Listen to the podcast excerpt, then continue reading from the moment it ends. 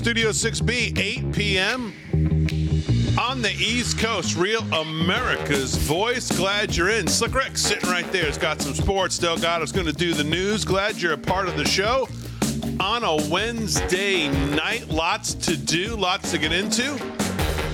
I have some very good news for all of you to start the show. Oh yeah, As I've been parading through social media um, and watching stuff all day, and um, parading. I believe after Trump's now fourth indictment and um, coming arrest and then appearing in court on Thursday, the House Republicans have announced today that they will be putting together some very strongly worded letters, Ooh, some very strongly worded tweets, ooh. lots of questions, strong questions that they will write down on pieces of paper and have ready for some congressional hearing at some point in the future. So there's that to hang your hats on today. That's good, right? Yeah, that's awesome. I, mean- I, I love a tersely worded letter. You know that. I mean, that's a great place to start. Yeah. Uh, so that's where we are with the Republicans. Ronna McDaniel, I believe, is still in charge of this, uh, the RNC somewhere. Haven't heard anything from her, as far as I can tell. Uh, everybody in the Senate haven't heard from them, of course. McConnell uh, and the drones over there continue to be silent because really they they have no problem with what's going on. But really, the news to start today is that Mike Pence stands with Jack Smith. Mike Pence stands with Jack Smith. Mike Pence stands mm-hmm. with Chris Christie. Mike Pence stands with Will Turd. Mike Pence stands with Asa Hutchinson. And all of them stand in Trump derangement syndrome land and now effectively in never Trump land. That's where we are. and Mike Pence has firmly placed himself in whatever career he has left, he has placed him there as of today. He's shooting for Kamala Harris like uh, numbers, isn't he? Um, I, I don't even know. That might be a stretch for Mike Pence to get Kamala Harris numbers. At this point, I'm not sure. Um, I think he's made the decision to be like the floating Hindenburg that is Chris Christie, that he will just be a kamikaze pilot at this point because he's not going to poll any higher than 1 2%. Uh, and if he goes to the debates, it's going to be brutal, as it should be.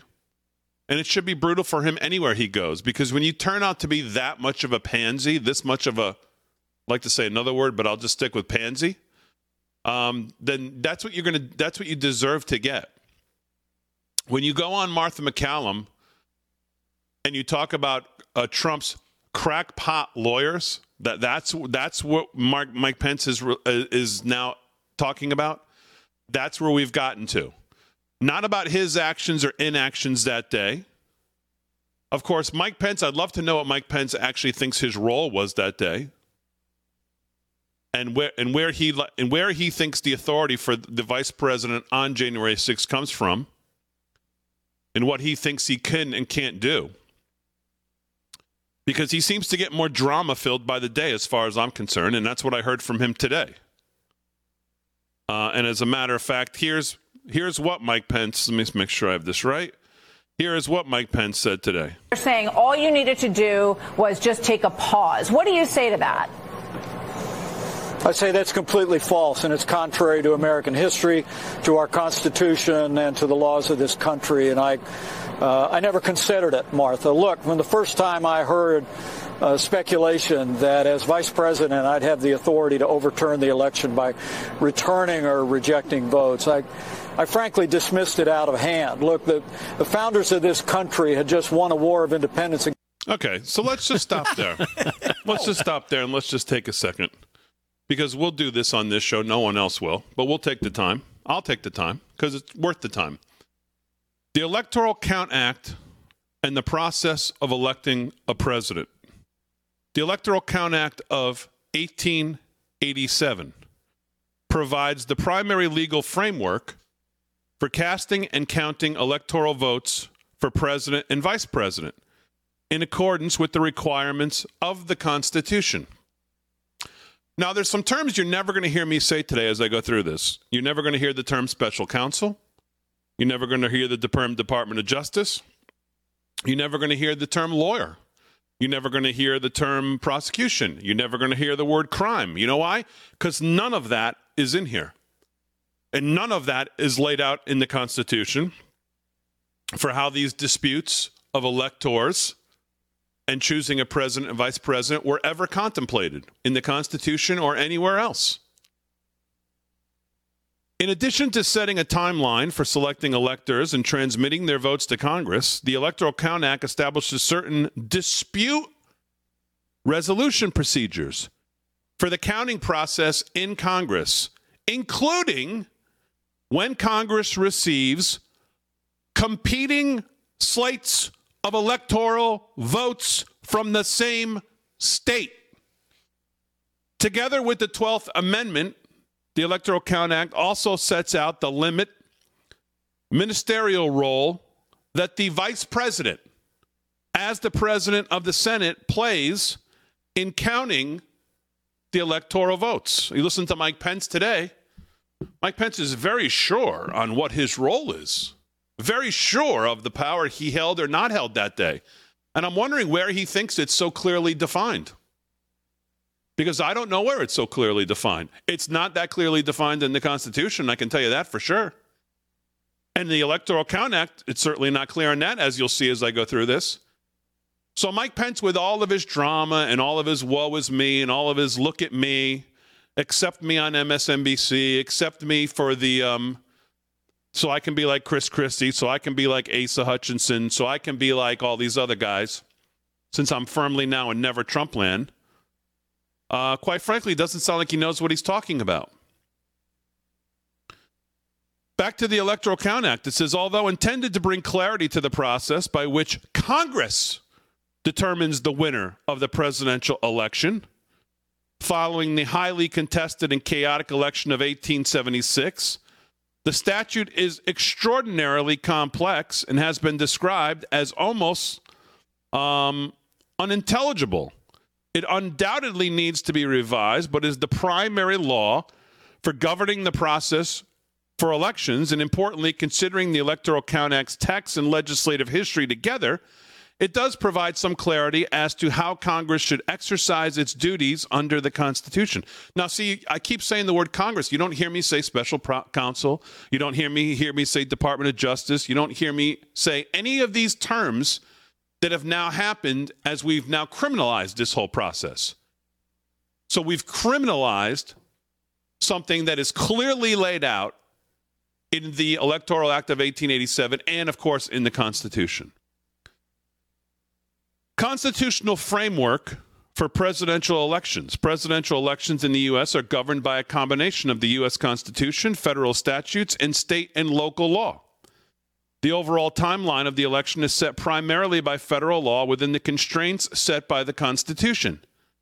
The mechanics of conducting the election are governed primarily by state and local law. The president is chosen by the Electoral College, which is comprised of electors from each state. Article 2 of the Constitution provides that each state shall appoint its electors for president in such a manner as the state legislature thereof may direct. All states have chosen to conduct elections and most appoint all electors to the winner of the statewide popular vote. Article 2 gives Congress the power to determine the time and choosing of the electors. It further requires that all electoral votes on the same day chosen by Congress. The 12th Amendment requires that the presidential electors shall meet in their respective states and vote by ballot for president and vice president, and then transmit lists of all their votes to the president of the Senate, the office filled by the vice president, unless the vice presidency is vacant. Oh.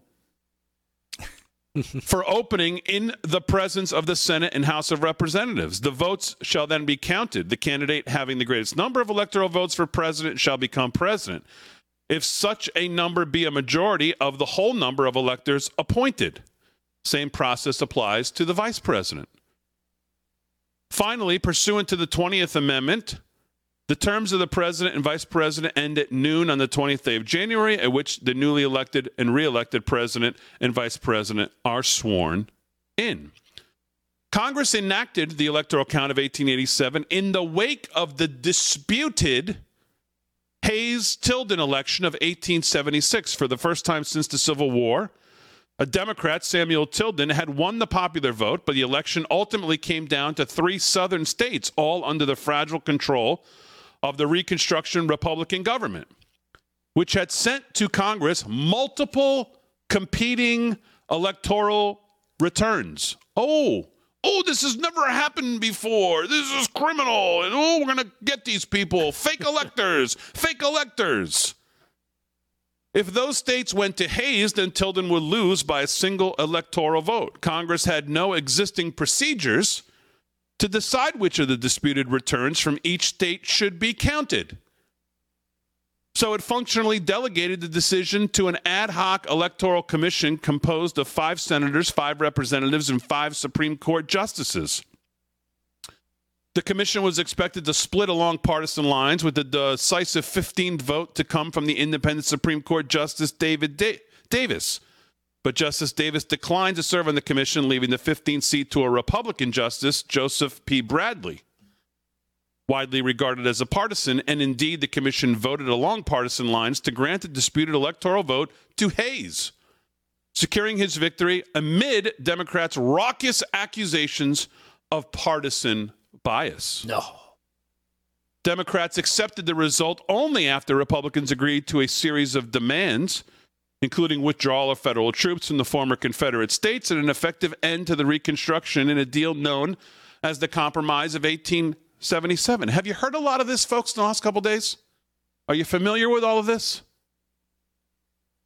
And of course, we all know the timeline for selecting electors and transmitting electoral votes to Congress.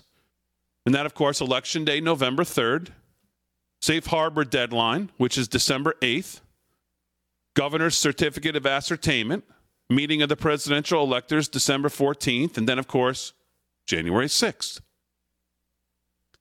counting electoral votes and resolving disputes in Congress. Now, it doesn't say here resolving disputes uh, by criminalizing it. It doesn't say resolving disputes by appointing a special counsel. It doesn't say resolving disputes by going to the Department of Justice, which is partisan for the current sitting president who wants to um, put in jail his chief uh, political rival and former president. No, it says resolving disputes in Congress in Congress. It says nothing about criminality, it says nothing about crime. I'll finish this when we get back.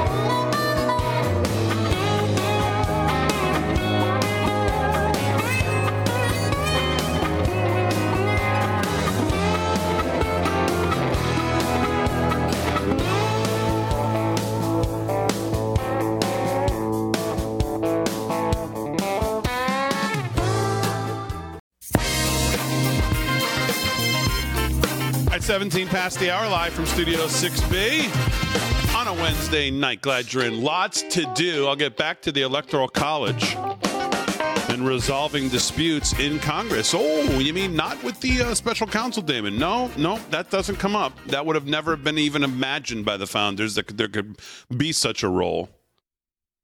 so we'll get to this in the role of the vice president as Mike Pence today throws in with um, as Mike Pence stands with um, Jack Smith.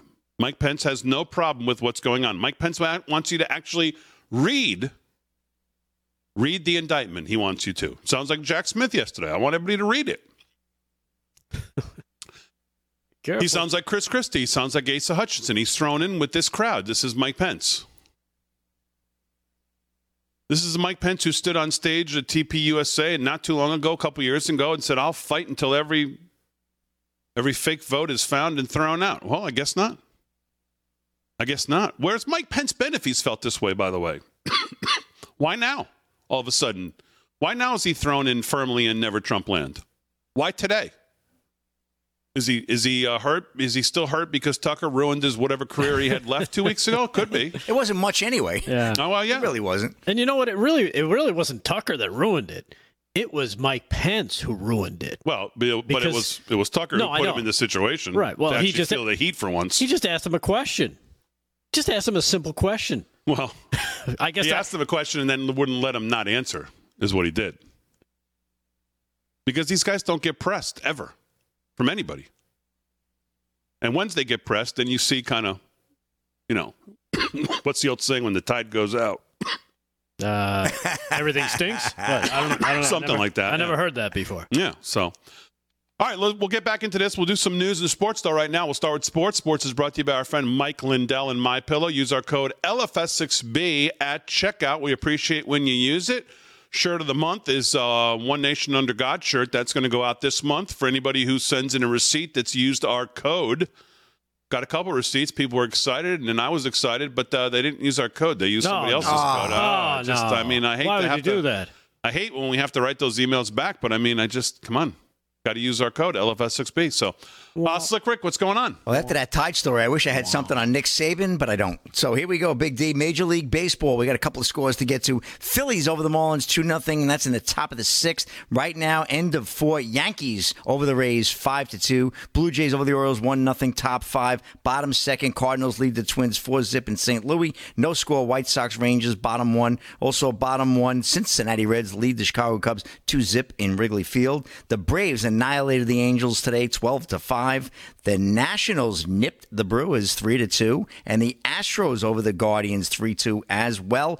Padres bombed the Rockies 11 to 1 and the Mariners over the Red Sox convincingly at 6 to 3. Diamondbacks and Giants, Athletics and Dodgers both coming up out west 9:45 and 10 10 p.m. respectively. I'll have an update on scores in the third sports segment. Uh, WWE boss Vince McMahon subpoenaed by U.S. law enforcement agents. This is Simon Kent of Breitbart. World Wrestling Entertainment WWE confirmed Wednesday that U.S. federal law enforcement agents last month executed a search warrant and served a subpoena to Executive Chairman Vince McMahon. The twin actions are an escalation of an ongoing investigation into allegations, all rhyming. McMahon paid millions of dollars over the years to women after being accused of sexual misconduct. No charges have been brought against him in the interim. Uh, Reuters reports WWE, which has just announced its second quarter results, said McMahon has been on a medical leave since July 11th after a major spinal surgery. Ex CEO and Chairman McMahon returned to the company's board in January to help forge a deal uh, with Endeavor Group owned mixed martial arts franchise UFC to deliver a new publicly listed entertainment giant valued at about 21 billion with a B, as Breitbart News reported. He had retired in July last year amid allegations of misconduct. In March, McMahon reimbursed the WWE 17.4 million for costs associated with the board's subsequent misconduct investigation. Cool, That's an expensive investigation, Big D. Costs associated with the investigation have continued to be incurred. In a footnote uh, Wednesday, the Stamford, Connecticut company disclosed McMahon's medical leave of absence will be until further notice. WWE on Wednesday said during the three and six months ended June 30th, the company incurred 5.3 million and 7.1 million respectively of expenses related to costs incurred in connection with a separate investigation of McMahon's alleged misconduct by a special committee set up by the company's board. CNBC, CNBC reports. Uh, McMahon was investigated uh, by WWE board for alleged agreements to pay 12 million over the past 16 years to suppress allegations of sexual misconduct and infidelity. The Wall Street Journal reported in June last year. McMahon is credited with transforming WWE from a regional player in a highly fragmented industry of the 1980s to a global giant. Of course, WWE stars have gone on to become crossover sensations, including Hulk Hogan, Hulkamania, Dwayne The Rock Johnson, Stone Cold Steve Austin, and John Cena. So, yeah, you got a great, great run there, Big D. Um, I want to get to that report of uh, the Yankees, uh, Germán being out for the year due to alcohol. I'll have that in the next sports segment, Big D, as well as scores and a couple other stories. Wild uh, legal day in sports today, let me tell you. All right, Slick Rick, very good. We'll do some more sports. Uh, sports is brought to you by Mike Lindell and My Pillow. Let's do some news, and here with that is Rick Delgado. What's going on? All right. Well, jumping off of uh, where I left off last night, um, if you remember, we're talking about cardboard boxes, and, and I know you kind of gave me that side eye, like you're doing now. Uh, I'm not looking at you. But the thing is, Slick. but the thing is, the funny thing is, when Damon does a side eye, his whole head turns. Uh, so he's got just Well, stares at me. I'm hoping you're not watching me and I can cra- get Slick's attention. All right, great. what I'm so, trying to do. So you guys have fun while I, while I explain to people, and it's a story I talked about before. This story coming from Fortune this time. Uh, cardboard box sales are a reliable barometer for consumer spending and the economy, and it's not looking good. U.S. paper mills are scaling back production of as big box retailers buy less cardboard, signaling a slowdown in consumer spending. Cardboard boxes are present at nearly every step of a goods journey through the supply chain, which makes the paper industry a key indicator of how consumer demand is faring. The U.S. corrugated uh, products industry is reportedly slumping sales, with shipments of empty boxes in March down 11% from the year earlier. Integrity Fiber Supply, an Indiana based paper company, is seeing a shift firsthand, according to uh, its commodity traders. And Kyle Rissinger said last week, the Commodity Trading Week, America's event in Chicago, that manufacturing is down because inflation is curbing consumer spending and hurting demand. When things are good and everything is running solidly, he said, the mills are running at about 90 to 92%, making paper and packaging. Rissinger said Thursday, right now, since the beginning of the year, they're about 70% capacity. So the packaging world, according to Rissinger- is the front door to observing the direction of the economy, and he sees signs that are pointing to a consumer slowdown. well, I mean, we've been talking about that for a year. That what, I the keep- boxes? No, that the Oh. people people say, "Oh, the consumer's holding up so great." Uh, really? I'm not so sure about that. Savings way down, credit card usage way up. I don't think the consumer's holding on. Yeah, and, and I just find the uh, you know it's interesting that that something like this that nobody thinks about could be such a, a, a really uh, Barometer. indi- yeah a great barometer or an indicator as to how things are going. I've never heard it used as a barometer.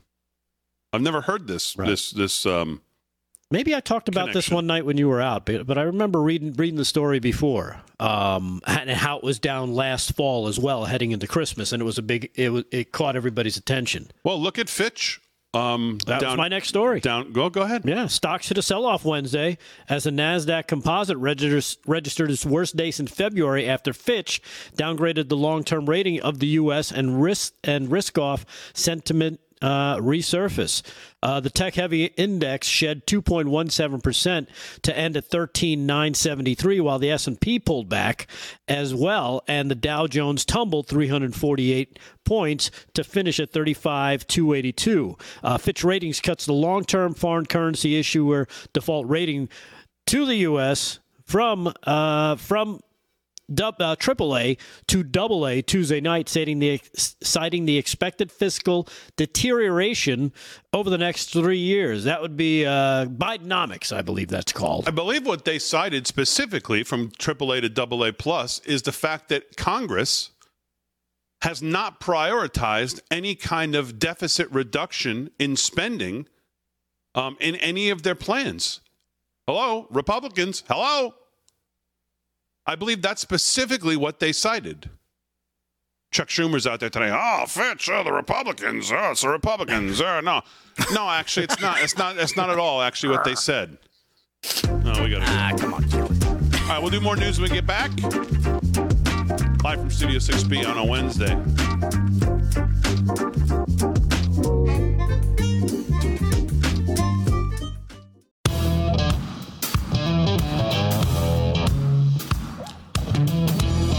From Studio 6B, 30 minutes past the hour on a Wednesday night. Glad you're in. Slick Rick's doing sports. Rick Delgado's going to do some more news. Aaron and Fran holding it down as always. Want to thank everybody for being a part of the show. All our friends in the Gettr chat in there. Uh, I see a lot of the usual suspects. Good to see everybody in there. Make sure you head over to livefromstudio6b.com. Make sure you're a member, law signed up as a member over there. Uh, get on the email list. Just get signed up over at livefromstudio6b.com. Maybe we'll head over there and see who's on there tonight. Maybe give a couple T-shirts away. We'll see. Uh, new T-shirt of the month's going on right now. Um, Big D's August special also going on right now. Three the three new T-shirts. Uh, put them in your cart. You get 15% off each one. I think it's 15%. It's the biggest discount we've ever done on each shirt that you put in your cart. That, of course, is the three newest ones. The individual the Free Thinker shirt, the shirt of the month, which is the One Nation Under God, and the American Patriot shirt. So all three of those, 15% off if you put them in your cart together over at livefromstudio6b.com. Let's do some more news, then we'll get back to the uh, electoral count. But before we do that, here's Janet Yellen on this Fitch downgrade of um, America's uh, America's bonds because, as Fitch I think specifically said, let me pull it up so I can say, I actually have it right.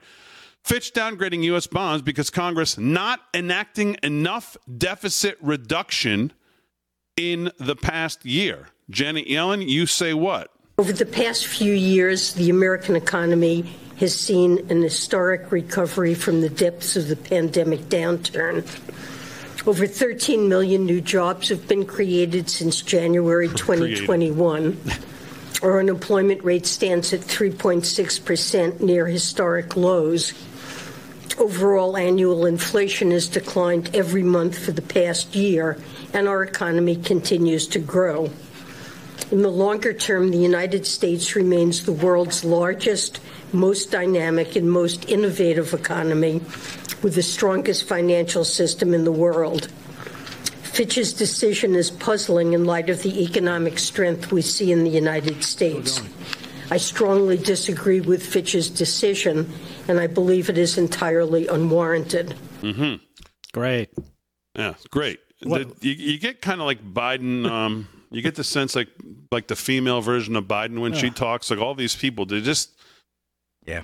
Man, it's just enough. Can we get some younger people in government to run these agencies and have sound like they have a clue what they're doing? I mean, I'm sure she maybe she did 20 years ago, but I mean, you just get the sense of like just rambling onto every word to the next word, like looking everything is red, everything is looking down. And of course, what she doesn't talk about in any of that is the debt, which is what they're looking at. The amount of spending, not unemployment coming down back to where it was when Trump had everything humming, not them creating 13 million jobs, which of course they've nothing even created, nothing close to that. Uh, most of those jobs came back from the pandemic, but she doesn't talk about debt and deficits. She doesn't talk about 32 trillion in fiscal operating debt. She doesn't talk about the deficit in this year already over a, a, a trillion, 1.9 trillion dollars already. Nine months and ten, nine months, seven, eight months into the year, whatever the number. What are we in August? Yeah, eight months into the year. Yeah, it's not calculus. I mean, it's not calculus on, here. Man. She doesn't talk about. I mean, she doesn't address the reason behind the downgrade and the and the forward outlook of higher rates for longer, what it's going to cost to finance that debt, and the financial ruins that this country is on the path to very quickly. She cites a bunch of nonsensical numbers. Inflation's coming down. It's still double what, what your target rate is, more than double. So it's just uh, you know I, uh, all the wrong people in all the wrong places to deal with all these things in the world right now, and I just continue to say that, and it can just continues to be true. So, and what's amazing is the uh, have you heard the new talking point now about this? It's called the uh, and I heard it. I, I couldn't believe I heard it. They're calling it the Trump downgrade. I'm serious. Look it up. I, am not lying. So, I believe it. They started talking about it on one of the uh, one of the news networks. So the, we're calling it the Trump downgrade now because uh, yeah. Well, because he's uh, he's pre- no, he's not. Sorry. And just remember, so it happened. It's happening during tax cuts for the rich. You know, it's happening during the Biden administration. And the last time the U.S. got a downgrade from a major ratings agency was when 2011, during Biden's vice presidency because he was in office as Barack Obama was president. So it seems like Democrats seem to have a good, good, uh, good track record of making sure we get downgraded when it comes to our uh, when it comes to our ratings from uh, AAA down. So all right, what else is going on in the news? Uh, let's see. This one's kind of kind of caught. It kind of slid under the radar because there were so many other things going on. But New Jersey Lieutenant Governor Sheila Oliver has passed away. She was uh, rushed to the hospital with an undisclosed illness on Monday, and which and she was actually serving as the acting governor of New Jersey while Governor Phil Murphy was on vacation in Italy. So New Jersey's Lieutenant Governor Sheila Oliver, who made history as the first black woman to serve as Speaker of the State Assembly, she died died Tuesday, her family announced. She was 71. She served with Democrat uh, Governor Phil Murphy in New Jersey, acting in his stead when he was out of state, and also administering uh, Department of Community Affairs, which coordinates state aid to towns, cities, and supervises code enforcement. No cause of death was given in a statement released by Oliver's family through Murphy's office. Um, but it says here uh, the family said in a statement as we come to terms with this profound loss, we kindly request that you respect the privacy of the Oliver family during this difficult time as they grieve their beloved Sheila, the statement read. So, kind of a weird, weird thing. I mean, she's serving, you know, as the lieutenant governor, uh, like the article says. Governor Murphy's out of town. He's out of the, he's out of the country. So she's serving as the governor, and, and boom, just keels over. Yeah, if Kinda weird. If you don't head over to uh, livefromstudio6b.com every day now, you should because this was one of the news stories that went up that morning. I read it there. Uh, I guess it was what two days ago. I guess this happened. Yeah, I read I read it ago. there on uh, Yep. our site. It was there live from studio6b.com, and I saw that. It is weird, undisclosed. Goes to the hospital, and boom, Boom, gone. gone. Terrible story. Terrible. Insane. Insane. You want to hear something else that's crazy? Is it an outside of the box story? Yes. What's in the box? The box would be Illinois, and uh, the governor right there is the one who's who's stuck in there, as he's uh, allowing non-U.S. citizens, Sure. illegal aliens, Yeah. To, to be. become yeah. police Sure. officers. Oh yeah. a What could RoboCop. poss- what could possibly go wrong? Yeah. Uh, yeah, Illinois Governor uh, J.B. Pritzker signed a bill into law that allows non-U.S. citizens to become police officers in the state, angering critics who slammed the idea of foreigners arresting American citizens as a fundamentally bad idea. You might consider that. Uh, Illinois, Illinois House Bill 3751 will no longer require U.S. citizenship as a qualification to become a police officer in the state. The bill was signed by the Democrat governor last Friday and will go into effect on January 1st of 2024, despite facing heavy opposition from everybody else in the state. The bill provides that an individual who is not a citizen but is legally authorized to work in the United States uh, under federal law is authorized to apply for the position of police officer and get a gun and chase around Americans who they believe that uh, are holding them down. Yeah. Sounds like a great idea. Immigrants who remain in the country under the Deferred Action for Childhood Arrivals, DACA, are also entitled to apply, and federal law currently forbids non U.S. citizens to serve as police officers and deputies. So it'll be interesting to see how this, you know, this is probably going to end up in court because it just, there's a, there's a federal law against it. But they seem to uh, thumb their nose at anything that, uh, you know, benefits Americans, and uh, they'll do anything to elevate the criminal element. Well, and you know, I mean, it's getting to the point where parts of this country, it's almost like you have to say, you know what? If they want to do it, let them do it. And if you want to go live there, go live there. Just, just keep it there. You know, these these ideas that they have, you want to implement it where you are, then implement it where you are. But we have the freedom to vote with our feet, and that's why of all the places we talk about, New York, L.A., I think Illinois leads the way in um in people leaving the state. Because how could you not?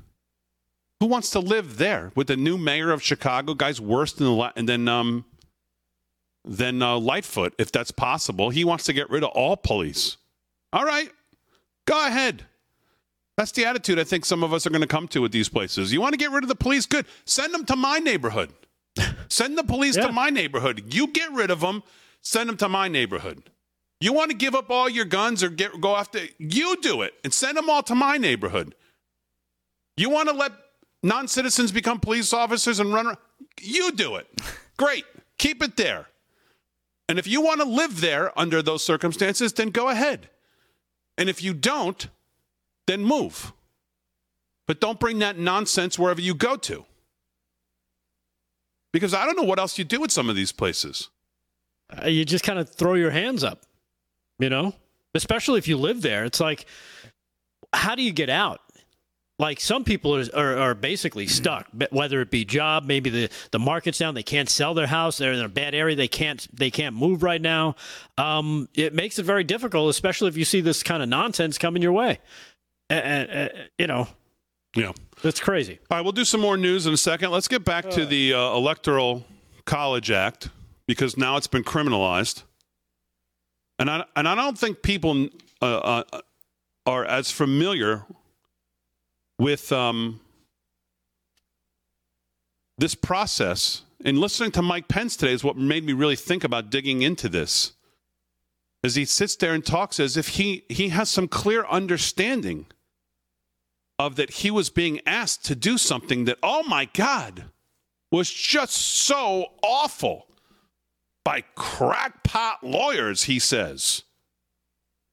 And I'm thinking to myself, number one, you sound like a drama queen. and number two, you're getting more dramatic by each television appearance as he's Yeah. as he's uh, I don't know, maybe he's aiming for that post one percent booed off the stage in, in any debate he goes to life of his. Maybe he's going to end up at CNN or something. I don't know who he's who he's playing towards the Chris Christie crowd. But Mike Pence makes it sound like his role on January 6th is so clearly defined. And, I, and I'm thinking to myself, well, where does he get that idea? We've talked about this. Yeah. I've clearly stated I disagree with the, his role on that day. That he says, "Oh, I just there's nothing." Like I've said multiple times, the founders of this country could never have imagined electors coming to co- coming to Congress the way they did in 2020. There's no way it could have ever been thought of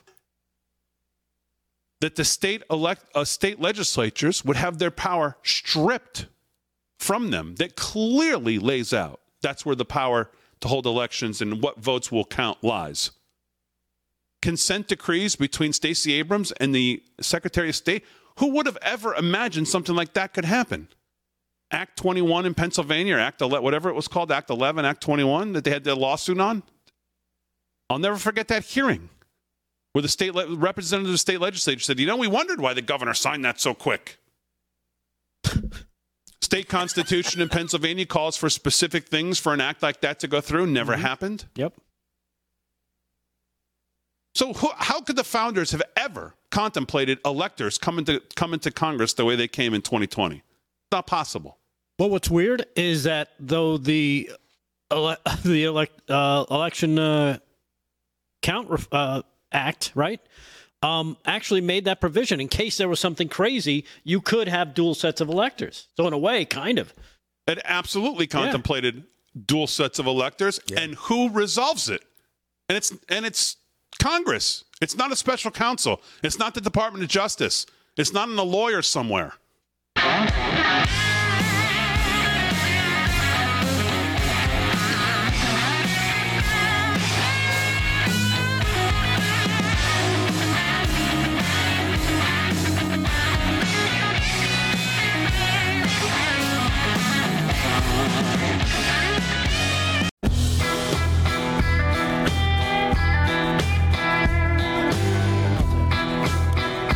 The uh, counting of electoral votes and resolving disputes in Congress.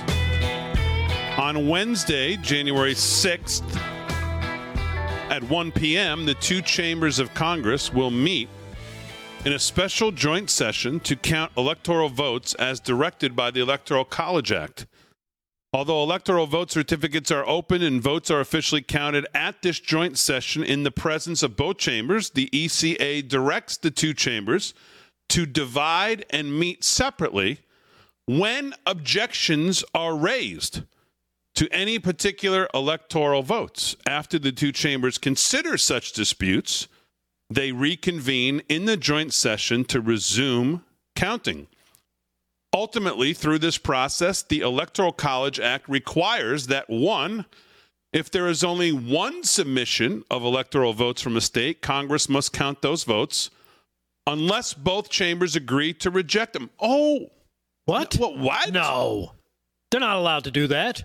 They left room for Congress to reject electoral votes from the states. Well, what? Get- but we could have fake electors. Get Jack Smith on the phone. If there is only one submission of electoral votes from a state, Congress must count those votes unless both chambers agree to reject them for reasons specific in the statute. Number two, if there is more than one submission of electoral votes from a state, the question ultimately is whether the chambers agree on which slate of electors to accept. If the chambers agree to accept a particular slate, those electoral votes count. If the chambers agree to reject a particular slate, then those electoral votes do not count. No way. If the chambers disagree as to which slate to accept, then the prevailing votes are those that were cast by electors certified by, quote, the executive of the state. A joint session, the vice president, let's talk about him since he's in the news. And he so clearly says he knows what and what not his role was of that day. the vice president presides over the joint session, which means he or she sits in the Speaker of the House's chair. And I'm reading from the Electoral College Act and has the power to preserve order, quote unquote. This power is not substantive. It is the standard obligation of a presiding officer in a chamber of Congress to preserve order and decorum among lawmakers and in galleries. During the joint session, the vice president is required to open in alphabetical order by state all the certificates and papers purporting to be certificates of the electoral votes. After opening all such returns from a state, the vice president hands them to four tellers who read the results and record the votes. The vice president then calls for objections.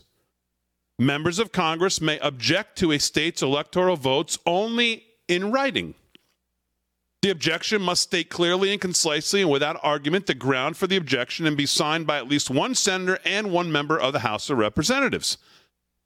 After all objections pertaining to a state's returns have been received and read, the House and the Senate meet separately to consider the obje- uh, objections pursuant to the Electoral College Act and each chamber's own procedural rules.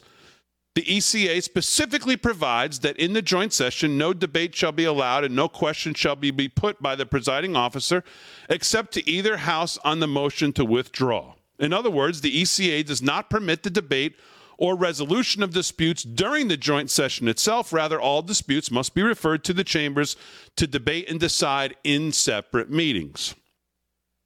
Congress may not move on to the next state until all objections have been finally disposed of in the manner required.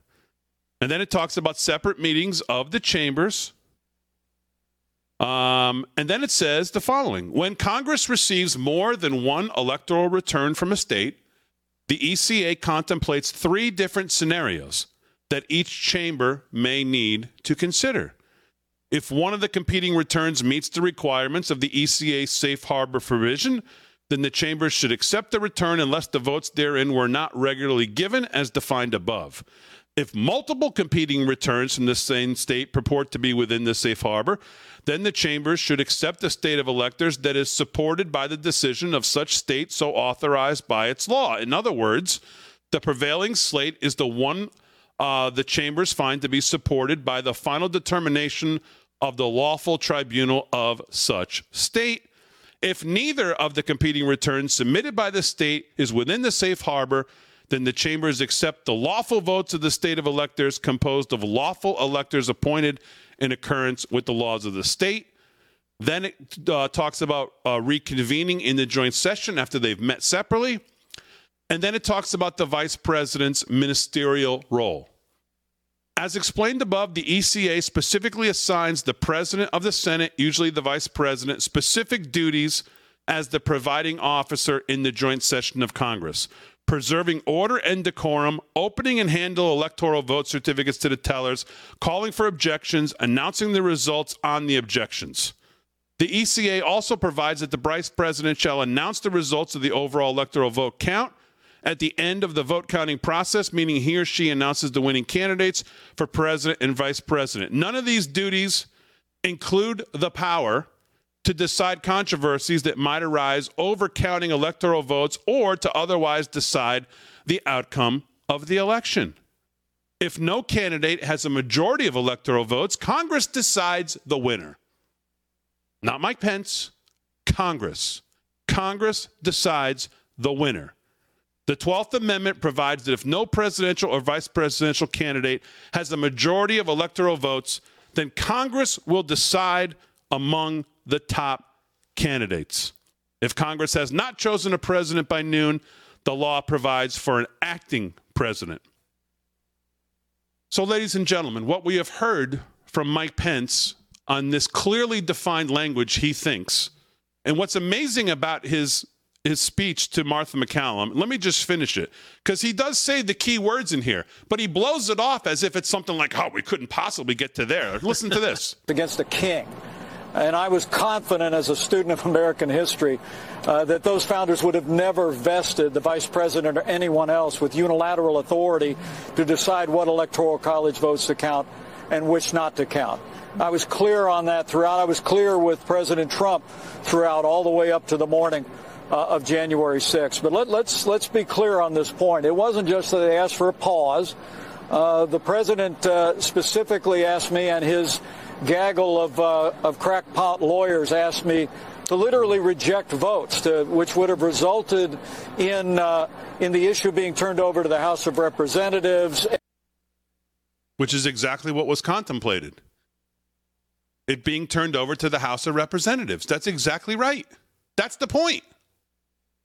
That's exactly the point.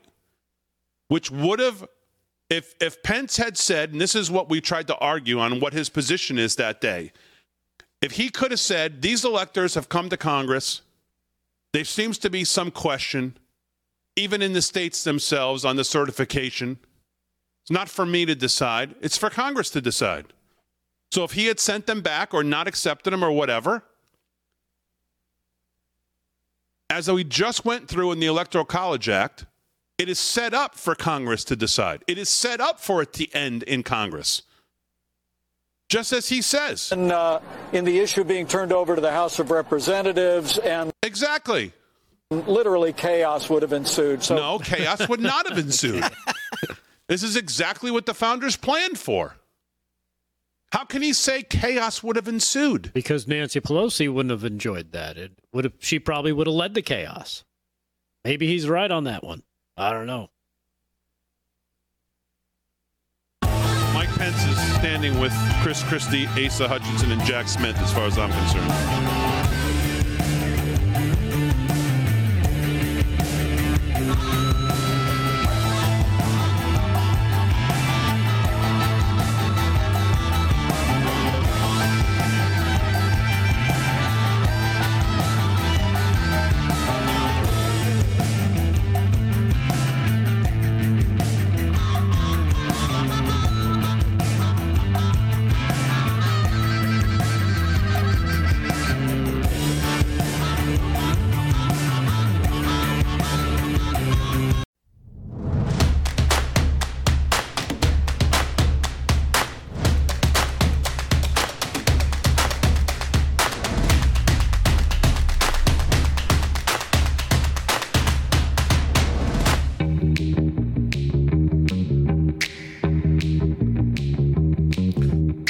Live from Studio 6B on a Wednesday night, hour two, 9 p.m. on the East Coast. Glad you're in. Slick Rick's doing sports. Rick Delgado's doing the news. Aaron Fran holding it down as always. Lots to do in hour two as we discuss the Trump indictment. And um, I guess the I guess the question is if now we're going to go after people who question elections, take good or bad advice, and then act upon that advice. That you can get arrested now, I guess, for that. You can get indicted for that. You can get indicted for questioning the outcome of the elections. You can get indicted for for talking, um, making political maneuvers, especially if you're part of the election and you think that something has been done wrong and you take advice from your attorneys, not only can your attorneys now be indicted for the advice they gave you, but you can be indicted for taking that advice and acting upon it, making phone calls to Secretary of States around the country asking about votes, vote counts, whether there's votes to be found. None of which I would have thought was uh, could be criminalized before. This whole process I never thought could be criminalized. Free speech I wouldn't have thought could be criminalized. The First Amendment I didn't think could be criminalized. But if that's going to be the new standard, I'm just wondering, is, is this? I guess this is only going forward if your name is Trump or you have a Republican, uh, an R next to your name. I'm assuming because obviously, if it was to uh, count towards everyone, what would we do with, let's say, a few minutes of this video?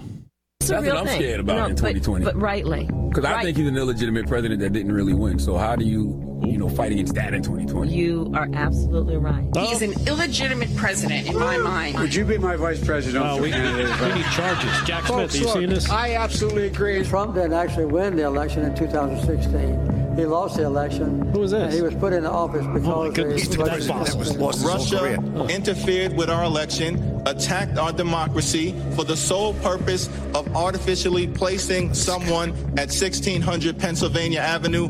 They were successful. Trump knows Charges. he's an illegitimate president. The president-elect, although legally elected, is not legitimate. I don't see this. Charges president elect. Subpoena, baby. As a yes. legitimate president. You said you believe we need that Russia's interference altered the outcome of the election. I do. We have a president who, if in fact it is proven, uh, has been assisted by the Russians and may in fact not be a legitimate president. Oh One thing that Trump is Again. fearful of uh, when it comes to his being president well, is that finally we will see how illegitimate his victory actually was. I have an objection. I object to the 15 votes from the state of North oh, Carolina. I object because people are horrified. He's an illegitimate president. Oh. Our election was hijacked. There is no question. Congress has a duty to hashtag protect our democracy and hashtag follow the facts. John Lewis is completely right. There is a cloud of illegitimacy around the election of Donald Trump. The Russians interfered with oh his election. James Comey and the FBI interfered with his uh, election.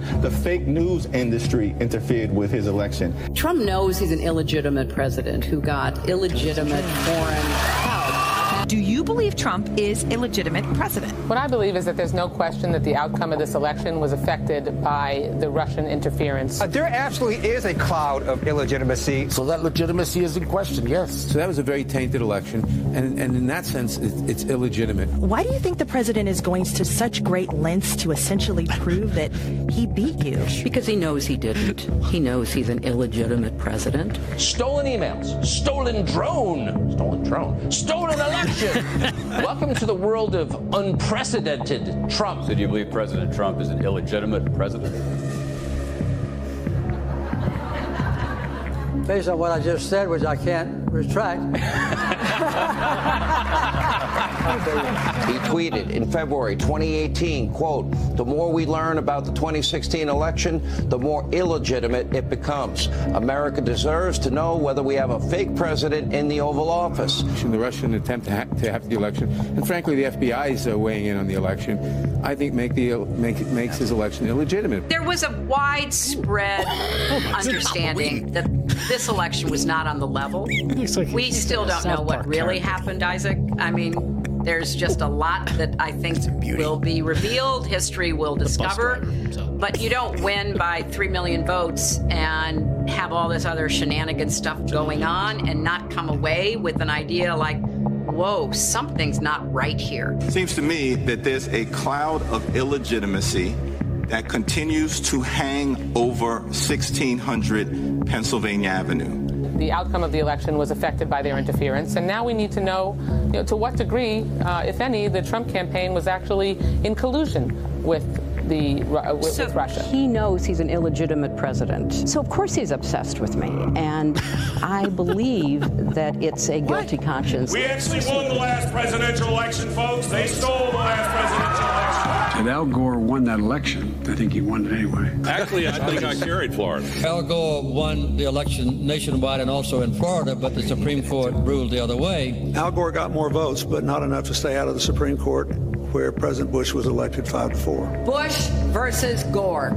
A court took away a presidency. If all the votes were counted in Florida, that Al Gore would be president today and George Bush would be back in office. I come from Florida where you and others participated in what I call the United States coup d'etat. In 2013, according to reports, Vice President Joe Biden, he claimed that Al Gore was the one who was elected president. And he claimed that the recount result was, quote, a bad decision. And never forget, dear friends, what they did in Florida to Al Gore and me, to all of us, to older Americans, to African Americans, to Haitian Americans denied the right to vote and have those votes counted. I do believe that the projections were right in the first place at 7 o'clock when they called it for Gore. Let me tell you something. Without a doubt, George Bush did not carry Florida, and it was not close. There's no question that you won the state of Florida. Man. Oh, well, thank you, Charles. No, it's a question. That's a we question. Will ne- we will never know because the votes weren't weren't counted. But, but the, and, and did, in your judgment, I mean, that's a fact. Unfortunately. Yeah. And there is no other way of saying it but be very blunt. Al Gore won the state of Florida in 2000, and we should never forget it. Most Americans, or great many Americans, don't have confidence oh, that the election of 2000 was fair. But I don't believe we lost. I, I believe we just failed to have all of the votes counted. The Supreme Court elected the president. 2004, yeah. Al Gore won the state of Florida in 2000, although not the presidency. We know we won this election. They know we won this election. And Americans know we won this election. I know some people want you to believe that the Gore campaign was a campaign that wasn't able to complete its mission. We did. Had all of those votes been counted in Florida, um, I think Al Gore would be president today. We. Mm-hmm. Mm-hmm. So I'll just stop it there. There's plenty more. Wow, that's a lot. A pa- we see a pattern here, folks. I, I, you know what? If I was a state state attorney general right now, I'd be firing up the uh, the fax machine and start pumping out indictments because there's a lot of people who need to be uh, held to account. see, the bottom line is the Democrats have never accepted any um, election, whether it's a presidential election, a governorship, any local election. They accept no elections that they don't win. And so now they're in a full authoritarian effort to make sure that they don't lose any more elections. That's what this is about. They've never accepted an election, ever, that they have not won. 2000, 2016, and you can go back on through. And they're all on tape doing exactly the same thing that Donald Trump has done since 2020. Gotten in front of every camera he can and has said that he feels that that election was stolen. So, what is the difference between him talking about 2020 for the last two and a half years and Jack Smith telling us that he's able to tell that he was lying all the time, that right. he didn't actually believe it? He knows his state of mind. He's a mind reader. He can tell. And the attorneys that gave him the advice to say, well, you know, maybe you can you can talk to Pence about questioning the electoral votes. There could be a dual set of electors. Every, all of these things that were already contemplated by the founders. Not only now can the lawyers be indicted and, and have been for giving advice, whether it's good or bad, it doesn't really matter. And whether Trump took good advice or took bad advice and acted on it doesn't really matter. And the fact that he called around and asked doesn't really matter. But now it's been criminalized. And that's where we're at. Yeah, it's insane. Totally insane. And again, these are the same people who are, you know, they're, on one side one day. If, if you have a D in front of your name, then they jump to the other side the next day if you got an R in front of your name. Why? Because the rule of law doesn't apply to them if you've got a D in front of your name. And what's really amazing is for someone that, that that you know they think, oh my goodness, how could he? Why are they working so hard to stop him if they don't think he can win? Anybody who thinks that Donald Trump can't win the general has not been paying attention to the other side of the aisle because the other side of the aisle really is scared of how popular he has become how much power he has generated and how he's gotten the people behind him. Well, there's plenty of people who think he can't win the general. Right. There's still people who make the argument that this is all to make sure the guarantee that he's the nominee. And there's there are more that, that uh, uh, on the D side they're like, no, we don't want him anywhere near this. They'll they'll say, oh yeah, we want to we want to take him out, we want to beat him again. They don't want any it, because if that were the case, they they would be like uh, they'd be like a matador. Of course, you can ride right into 24, be the nominee. We won't stop you because we know we can beat you. They're not doing that. Why aren't they doing that? Because they know they can't beat him. They know this time um, they're, they're, they're not going to be able to generate enough fake ballots to, to stuff in because Joe Biden said it all the time. I don't need your vote. It, it, it's who counts the votes. And back in 2020, they had the right people counting the votes and moving the votes around. This time, I don't know about that. There's a lot. There's a lot of things that have been changing. You talked about it, how legislatures have have moved to, uh, you know, kind of fortify their position in terms of how elections are run around the country. A lot of the red states taking protections and making sure that none of the shenanigans that from 2020 could possibly happen. And they shined a light on a lot of the the, the stuff that happened. You know, the, these mysterious votes that show up out of nowhere. And uh, I think they know that this t- this time um, they might not be able to pull it off. So who who knows what they'll plan? They'll probably plan something. They'll shut. The, oh, we can't have an election. Oh my goodness, we're we're we're in war. China is attacking Taiwan. We can't we can't have an election. We've got to focus on this problem. Everybody needs to focus on Taiwan because China's attacking Taiwan, and of course we got Ukraine. We can't have an election. We got Ukraine and Taiwan, and they need our attention. So, uh, you know that that's again what I don't do I know? I don't I think don't any know. of that is plausible. I don't know. Well, we'll see. Stranger things have happened. Every every I don't know about that. conspiracy theory seems to be coming true. We haven't seen many more strange things than what we've seen in these last three indictments, including this one most of all. this one that that includes tweets from President Trump saying to to, to march to march peacefully. These are in his indictment. He included the tweets that totally overturn what he's trying to prove. It's a it's amazing.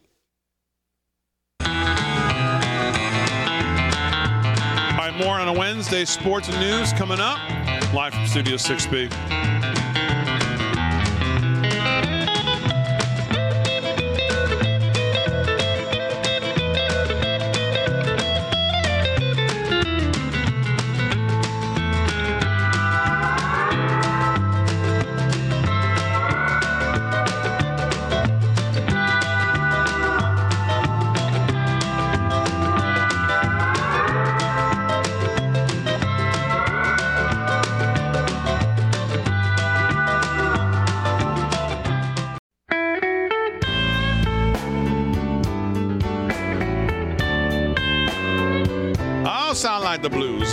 Wednesday night. Let me talk to you about our friends from Birch Gold. We're days away from the Durban Accords, the greatest threat to the U.S. dollar's global dominance in the past 80 years.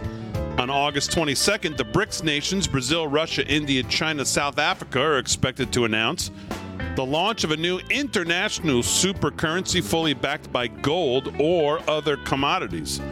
This is part of their long term plan to supplant the U.S. and the U.S. dollar as cornerstones of the global financial system. How do you protect your IRA or 401k from the fallout from this kind of landmark announcement? Well, diversifying into gold with Birch Gold Group. Historically, gold has been a safe haven in times of high uncertainty, which it is right now. Get a free information kit on gold and gold IRAs so you can decide for yourself if a tax sheltered retirement account backed by physical precious metals is right for you. Text the word America to 989898. There is a monumental shift happening among nations that control one third of the world's GDP, and it kicks off on August 22nd. Arm yourself now with information to protect your savings and, of course, your retirement savings. Text America to the number 989898 and claim your free information kit right now with our friends from Birch Gold Group. All right, let me talk to you about our friends over at EnviroKlenz. You should choose an air purifier like your life depends on it because you know it just might. Canadian wildfire smoke has blanketed the U.S., reaching as far as some of the southern states. And with the wildfire season in full swing, toxic smoke is threatening our health. EnviroKlenz is a military grade air purification unit that's now available for your home.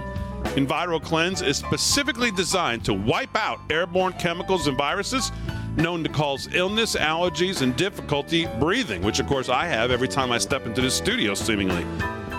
Even toxic gases and particles found in wildfire smoke are no match for the EnviroKlenz. This is how you keep your family healthy, and this is why the Department of Defense chose EnviroKlenz to protect the air on board our Navy ships. And only EnviroKlenz comes with a free professional air quality monitor, so you know your so you know your family's breathing purified air or your money back. Visit ekpure.com. Well, you guys just were hoping. E- ekpure.com. Use code NEWS for 10% off your EnviroKlenz air purification unit. You'll also receive the free air quality monitor plus fast free shipping. That's $150 savings. Visit ekpure.com. Visit ekpure.com. Use code NEWS, ekpure.com. Code NEWS. Get your EnviroKlenz. And I got to get the EnviroKlenz in the studio. Yeah, see? Nice nice way to turn that one Well, around. 'cause I just don't want to take it from my house, and I keep forgetting to bring it here. You should choose an air purifier like your show depends upon it. oh god! So I don't, it's got to be something in here. I don't cough all day long, and then I get in here, and it's like, oof. You almost oh. made it though. I You almost, did. you And of course, made I saw you two snickering Yeah. over there, just Right. hoping. I, I was I was waiting for you to do, I was waiting for you to do the creepy Joe Biden whisper. They don't call us Ricola for nothing.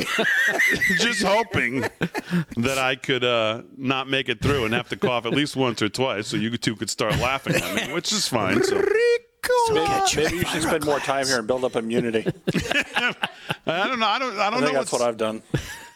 Yeah, I don't, I don't know. It's only in the last like two weeks. So Frank's just immune to the content. Well, I went out with Slick Rick and Harry after the show last night. Did you hear me cough once outside of the building? No, of course not. Not once. not. Well, may, you know what? Maybe that means the EnviroKlenz is working at home. Now you come here to this filthy studio, and you're like, Well, we're gonna we're gonna I know. So I'm do it." gonna I'm gonna bring it here. we were waiting for Harry to cough up for the tab, but that never happened. You guys didn't leave there till six in the morning. You had to wash dishes. That's some coughing up that never is going to happen. I can say that right now. So, all right, let's do sports. Sports. Oh, poor let's Harry. do sports. Sports is brought to you by Mike Lindell and My Pillow. And here with uh, that is Slick Rick. What's going on? All Slick? right, let's go to the rodeo, baby. We're off the rails here. Kansas' biggest rodeo, Cough up Phillipsburg, tab, on the Kansas. Come on, we're gonna go to rodeo, Big D. We're at Phillipsburg. Here we go. Steer wrestling just kicked off uh, this evening. We got Tristan Kalawaya with that Hawaiian music going on before. 3.4 seconds. Team roping. Uh, Joe McCorby and Chase Johnson. 4.8 seconds. Tie down roping leaders. Denton Questman. 8.0 seconds. And uh, barrel racing. Kassie Mowry. That's a name I know. 17.38 tenths. Good score there. $143,073 payout on that. And just uh, four events underway. I'm sure there'll be more, and we'll keep an update on that rodeo probably tomorrow night. I'll give you that. Let's get to some baseball scores. Important, some good games tonight. Phillies right now leading the Marlins 5 2, bottom eight. Yankees look like they're going to get one tonight, Rick, over the Rays 7 2, top of the eighth. I might have just given them the kibosh. Blue Jays 4 to 1 over the Orioles, top of the eighth. Cardinals blanking the Twins 7 zip in St. Louis, end of six. Middle of the fourth, Rangers over the White Sox 7 zip as well. Uh, Reds lead the Cubs 5 to 3 in the top of the fifth. And uh, earlier tonight, the Braves uh, over the Angels 12 5. Nats over the Brewers 3 2. Astros over the Cards 3 2.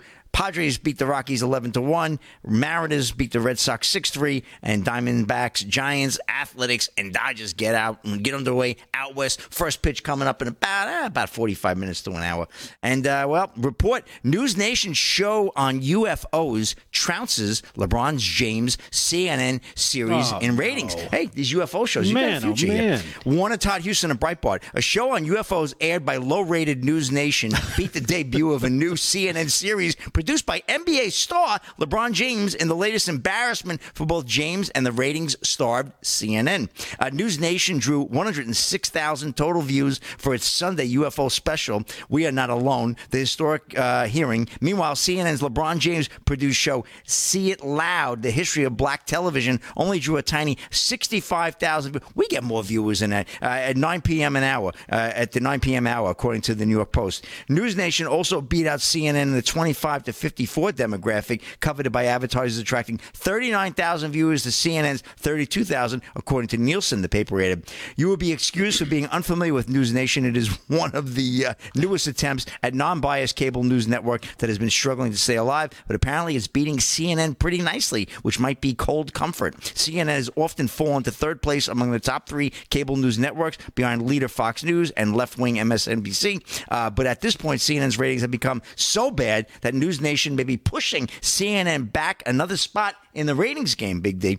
This is yet another embarrassment for James. TV ratings are the least of his problems. A more embarrassing problem for the NBA star occurred this week in Akron, Ohio, uh, where his vaunted I Promise school uh, has been found woefully short of fulfilling any of its promises. On Monday, news broke that James I Promise School in Akron, which was launched with great fanfare in 2018, is seriously failing its students. So, really crazy. And uh, did you see that one? Ca- Cowboys Trevon Diggs tells Dak Prescott to shut your.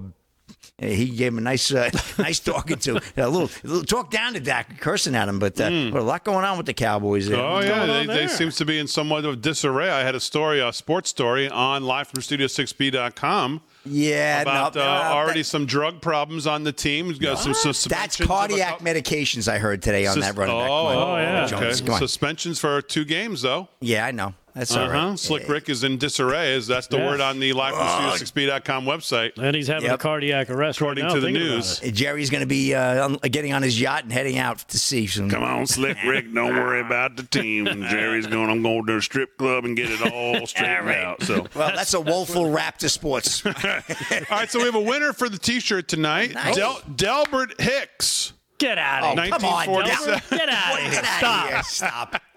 Come on. Del- Delbert's going to win, That's not real. and you all know why Delbert's going to win because uh, his name is Delbert. Delbert, come on.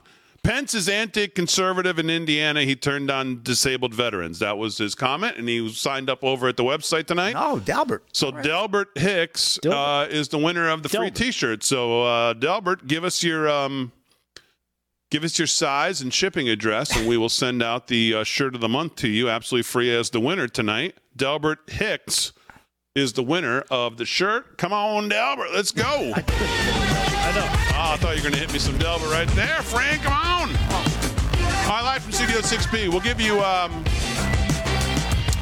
Will Scharf's take brilliant, as always, take on this indictment when we get back right after this.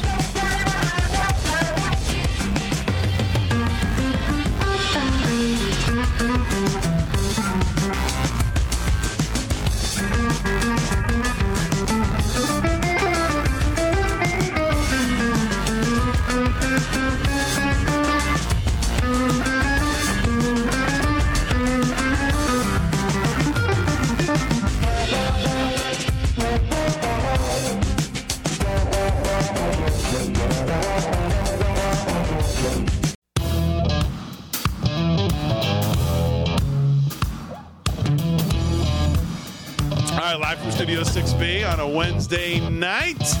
Slick Rick's doing sports. Rick Delgado's doing the news. Aaron Fran holding it down as always. Oh, that's me. Is it Friday Um, night yet? what's that? Is it Friday night yet? Not yet. Will Scharf, who I absolutely love, Who's he? just brilliant takes on everything. Of course, Will Scharf is a candidate for Missouri Attorney General.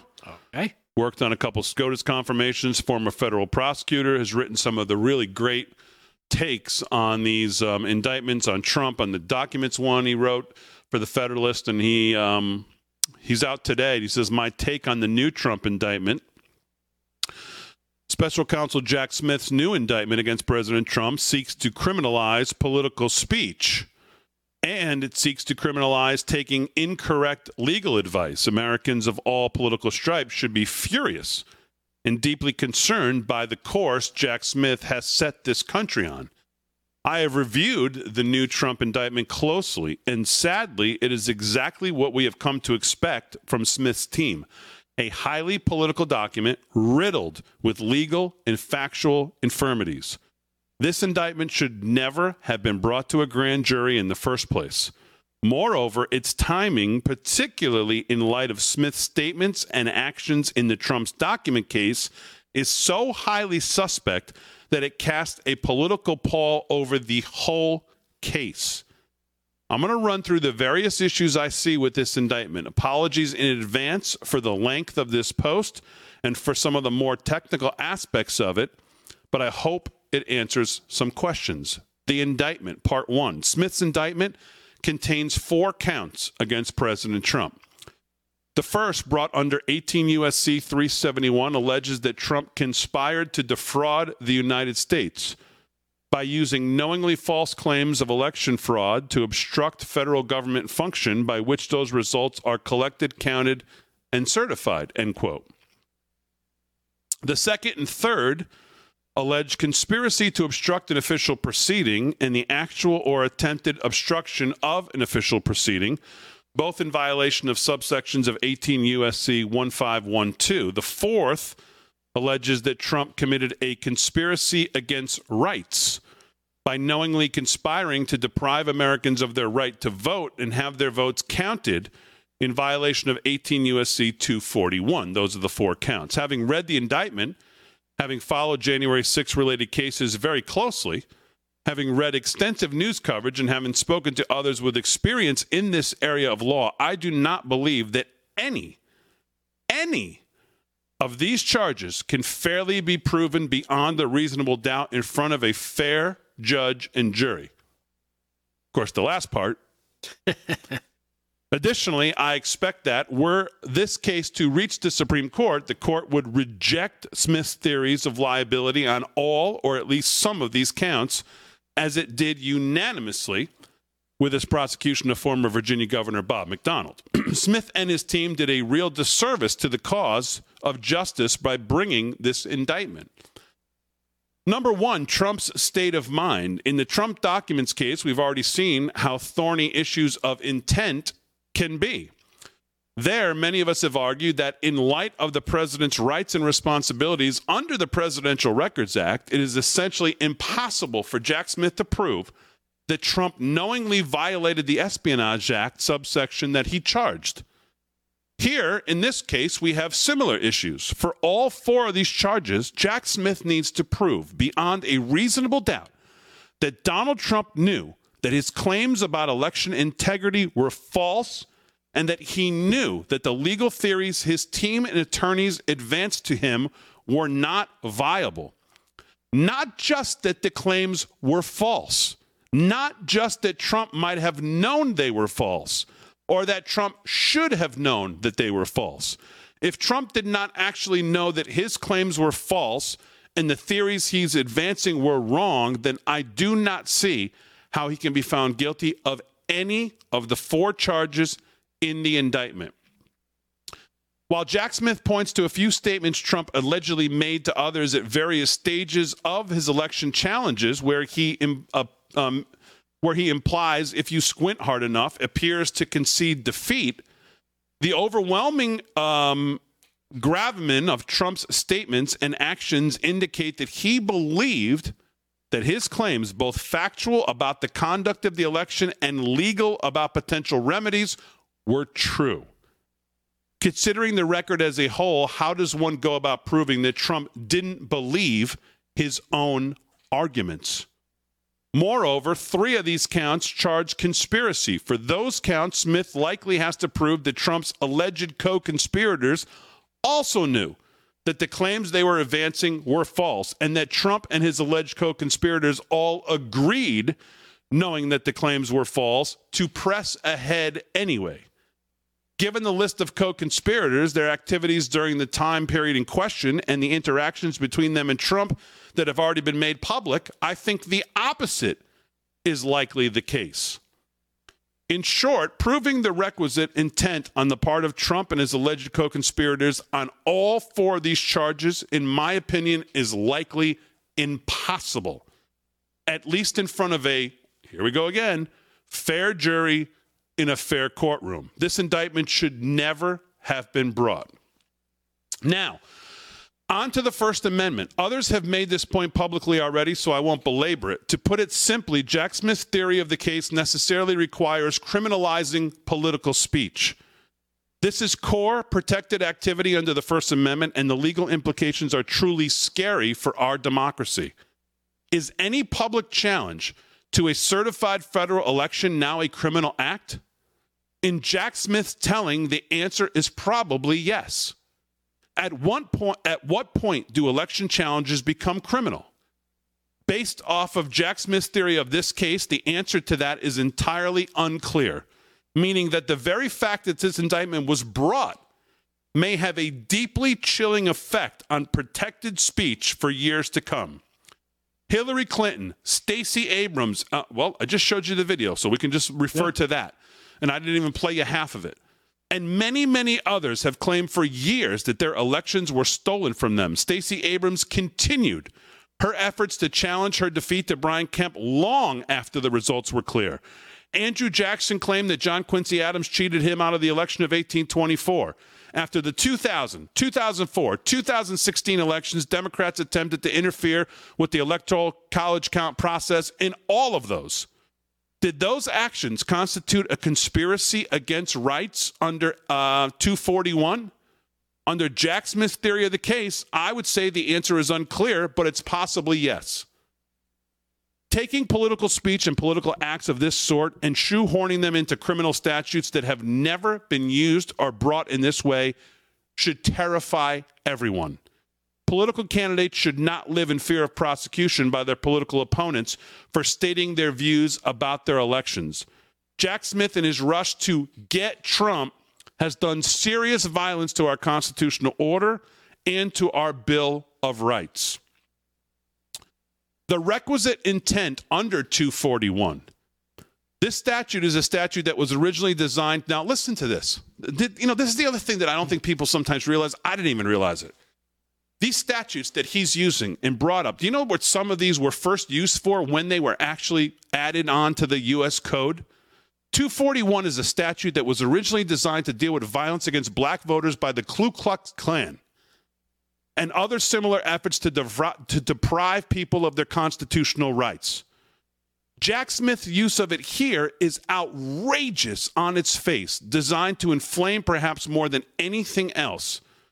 But there are also serious legal issues that Smith and his team seem to have been willing to ignore in terms of the statutes, um, whether you can apply the statute to these facts that are alleged. In United States versus Guest, 1966, the Supreme Court grappled with the constitutionality of this statute as a whole facing an argument that it was unconstitutionally vague and overbroad. The Supreme Court ultimately held that the statute was constitutional, but only because of the heightened intent requirements that follow it from being a conspiracy statute. In the Supreme Court's words, specific intent to interfere with the federal right at issue must be proved on the part of the alleged conspirators. Only because of that specific intent requirement was the prosecution in that case allowable and was the statute itself deemed to pass constitutional mustard. To prove its case, it's not enough for Jack Smith to prove and his alleged co conspirators sought to overturn certified election results. He needs to prove that they acted with specific intent to deprive people of the rights to have their votes counted. This cannot be established by inference under binding Supreme Court precedent. Smith needs evidence that Trump's intent was specifically to deprive people of their right to have their votes counted. On the face of the indictment and public record, it doesn't appear that he has anything close to meeting this kind of a bar. So that's just a little bit, and I'm and it goes on and on and on. I mean, he just breaks down every single thing in here his paragraph in here about the timing of this. It's this is I've I've shared this on all social media. Um, it's absolutely worth the read of the whole thing. I don't have time to even go through the whole thing, but it's absolutely worth uh, going through because he breaks this down really like nobody else I've read recently. As as he has come on the scene, Will Scharf, I'll tell you, I haven't seen anybody. I, Brett Tolman is excellent as well, and obviously Levin is fantastic. But I really like the way Will Scharf breaks these things down because you can really understand it. Uh, he gets into the technical, but it's not over your head, and it really gets to the crux. But you know, the point of this whole thing that bothers you, though, is that the, the, the sentences where he says, "If this is in front of a fair judge and jury, right, this is the scenario." But that's the problem, right? Because we know that's not the case. It's going to be in D.C. So yeah, like like you said, that's the problem. Why and and, and even the uh, even on appeal, um, it'll probably still end up going to the Supreme Court because everything in D.C. we know is is is is jacked up. kind of kind of make a pun there. Um, and, Even and, the conspiracy to defraud the United States, you know when that was originally in the code? After Enron. These statutes were never contemplated for, for this, for these for, for, for politics even. Right. That was put in uh, that was put in for tax fraud context. After Enron is when that when this statute was put in. He says Section 371 is a statute that criminalizes defrauding the federal government or interfering in lawful functions of government. Its origins are in the tax fraud context, and it was originally cabineted closely to property frauds against the federal government. Even after the statute was expanded through the Supreme Court has urged caution throughout the statute's history that a conspiracy charge relating to the obstruction of governmental functions must be premised on the use of deceit, craft, or trickery, or at least by means that are dishonest. Ham uh, Schmidt uh, versus United States 265 1924, open defiance of the law, for example, cannot give rise to a 371 charge, as Jack Smith has charged here. So there are so many issues here that he brings to light. Well, this is this is what a banana republic looks like, right? They, they just they just do what they want. The rule of law be damned, and uh, you know innocent people are going to pay the price. All of these issues, but to remember this: if there's one shining thing, they've given the Trump team subpoena power, and that's broad subpoena power on a lot of people. All right, we'll wrap it up when we get back.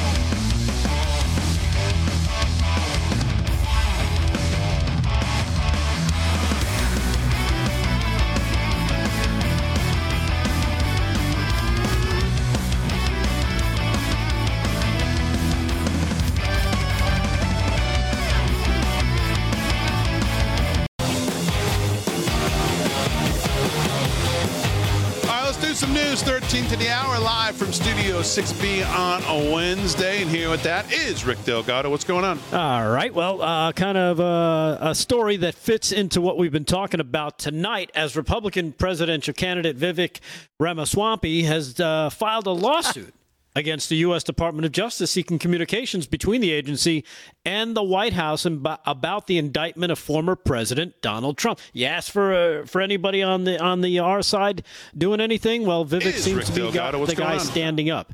In relation to his alleged mishandling of classified documents, he says, "I just filed a lawsuit against the U.S. Department of Justice following its failure to substantively respond to my Freedom of Information Act request to uncover what the White House officials, including President Joe Biden, communicated to Merrick Garland and Jack Smith about the unprecedented indictment in the classified documents case of a former U.S. president and one of uh, Biden's political opponents in the 2024 presidential election. He says, I'm also filling out a separate FOIA request with the DOJ to uncover any similar communications relating to the just issued January 6 Trump indictment, he continued. We should demand accountability and transparency. In U.S. versus Alvarez, the Supreme Court held that the political candidates have a First Amendment right to knowingly make inaccurate statements. If you're going to indict a former president and leading presidential candidate, it better not be based on unprecedented legal theory, he says. Further, it's more than a stretch to call something criminal if someone is seeking legal counsel from their own lawyers, he continued. Jack Smith has created a dangerous precedent by criminalizing the behavior of Trump's lawyers who offered him legal advice, labeling them co conspirators instead. This jeopardizes the future of our legal system. If we fail to admit the truth, January 6th will just be a preview of far worse to come. We must reunite as a country, but the path forward will not be easy. And that, again, coming from uh, Vivek Ramaswamy, who's uh, what is he polling around third right now in most polls? Yeah, I think so. But Yeah, I'll tell you what, and he's he's been he's been more aggressive than Congress has been. I can tell you that. He's been more aggressive. He's gotten more done than uh, the Republican House has gotten done. I can tell you that. And of course, he has condemned the indictment, calling it un American and committed to pardoning Trump for those charges should he win the White House. So, uh, another, uh, you know, uh, uh, strong young guy, a good bench, of course, from the uh, from the Republican side. Doesn't seem to be in line with the RINOs, which is uh, refreshing to say the least.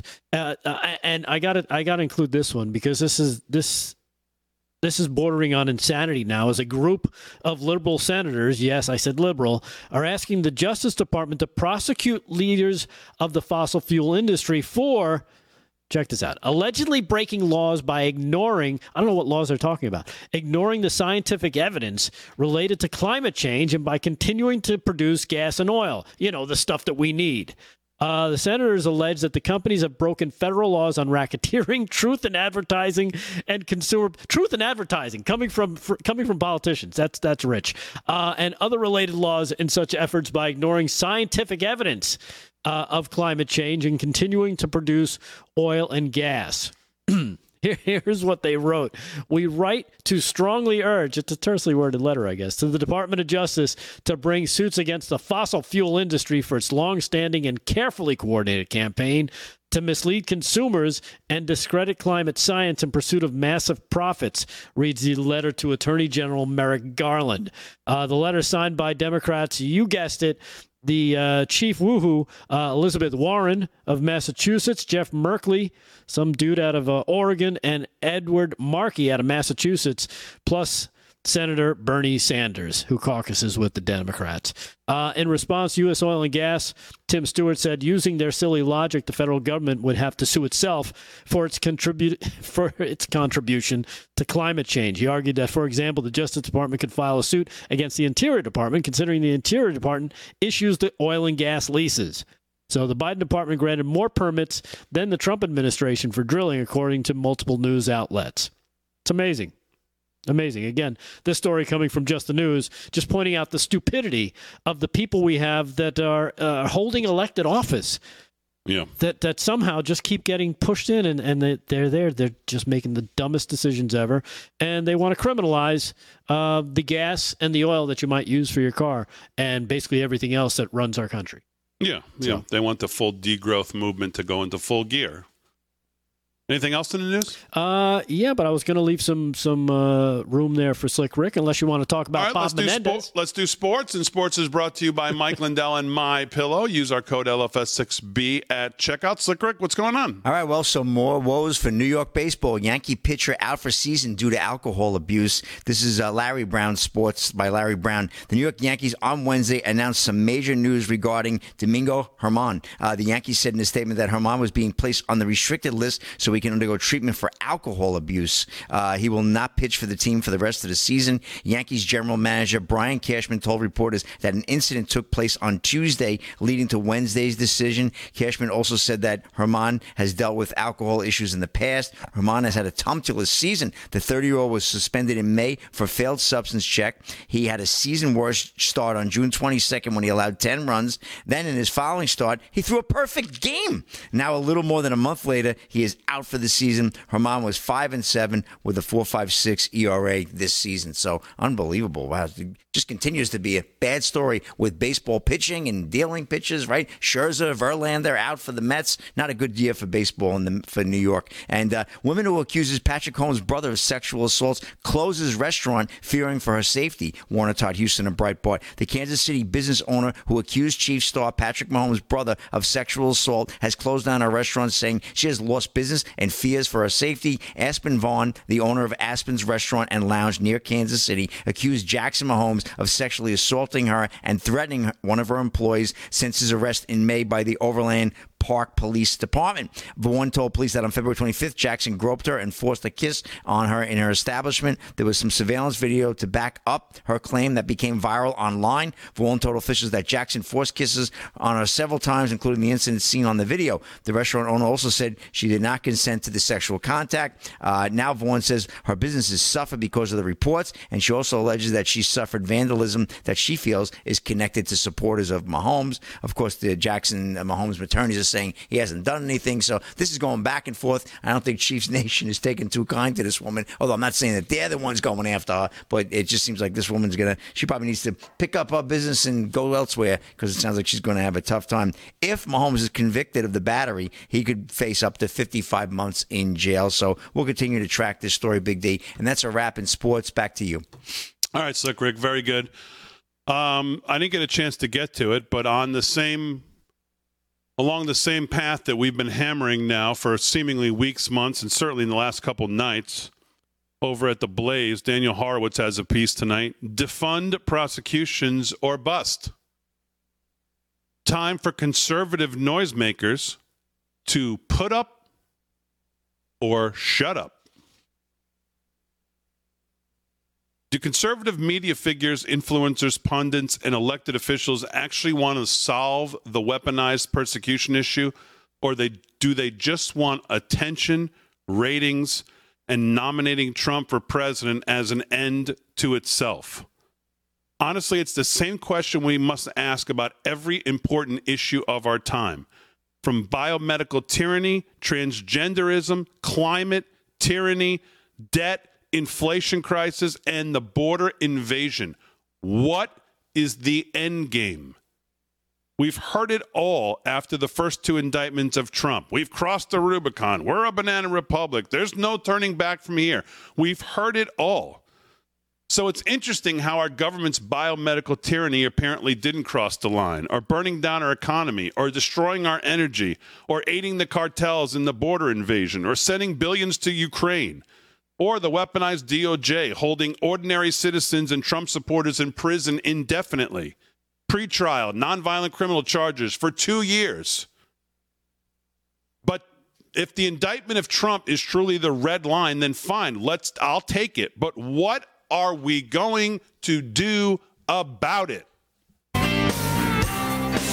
As always, we salute our military, active and active police, firefighters, first responders, EMTs, everybody on the front lines. Thanks, everybody on the show. Thanks, Aaron. Thanks, Fran. Most of all, thank you to live from Studio 6B audience.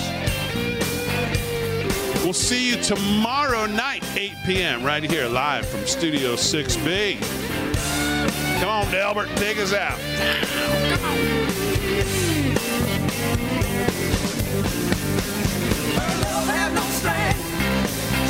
times have changed, but I'm holding on.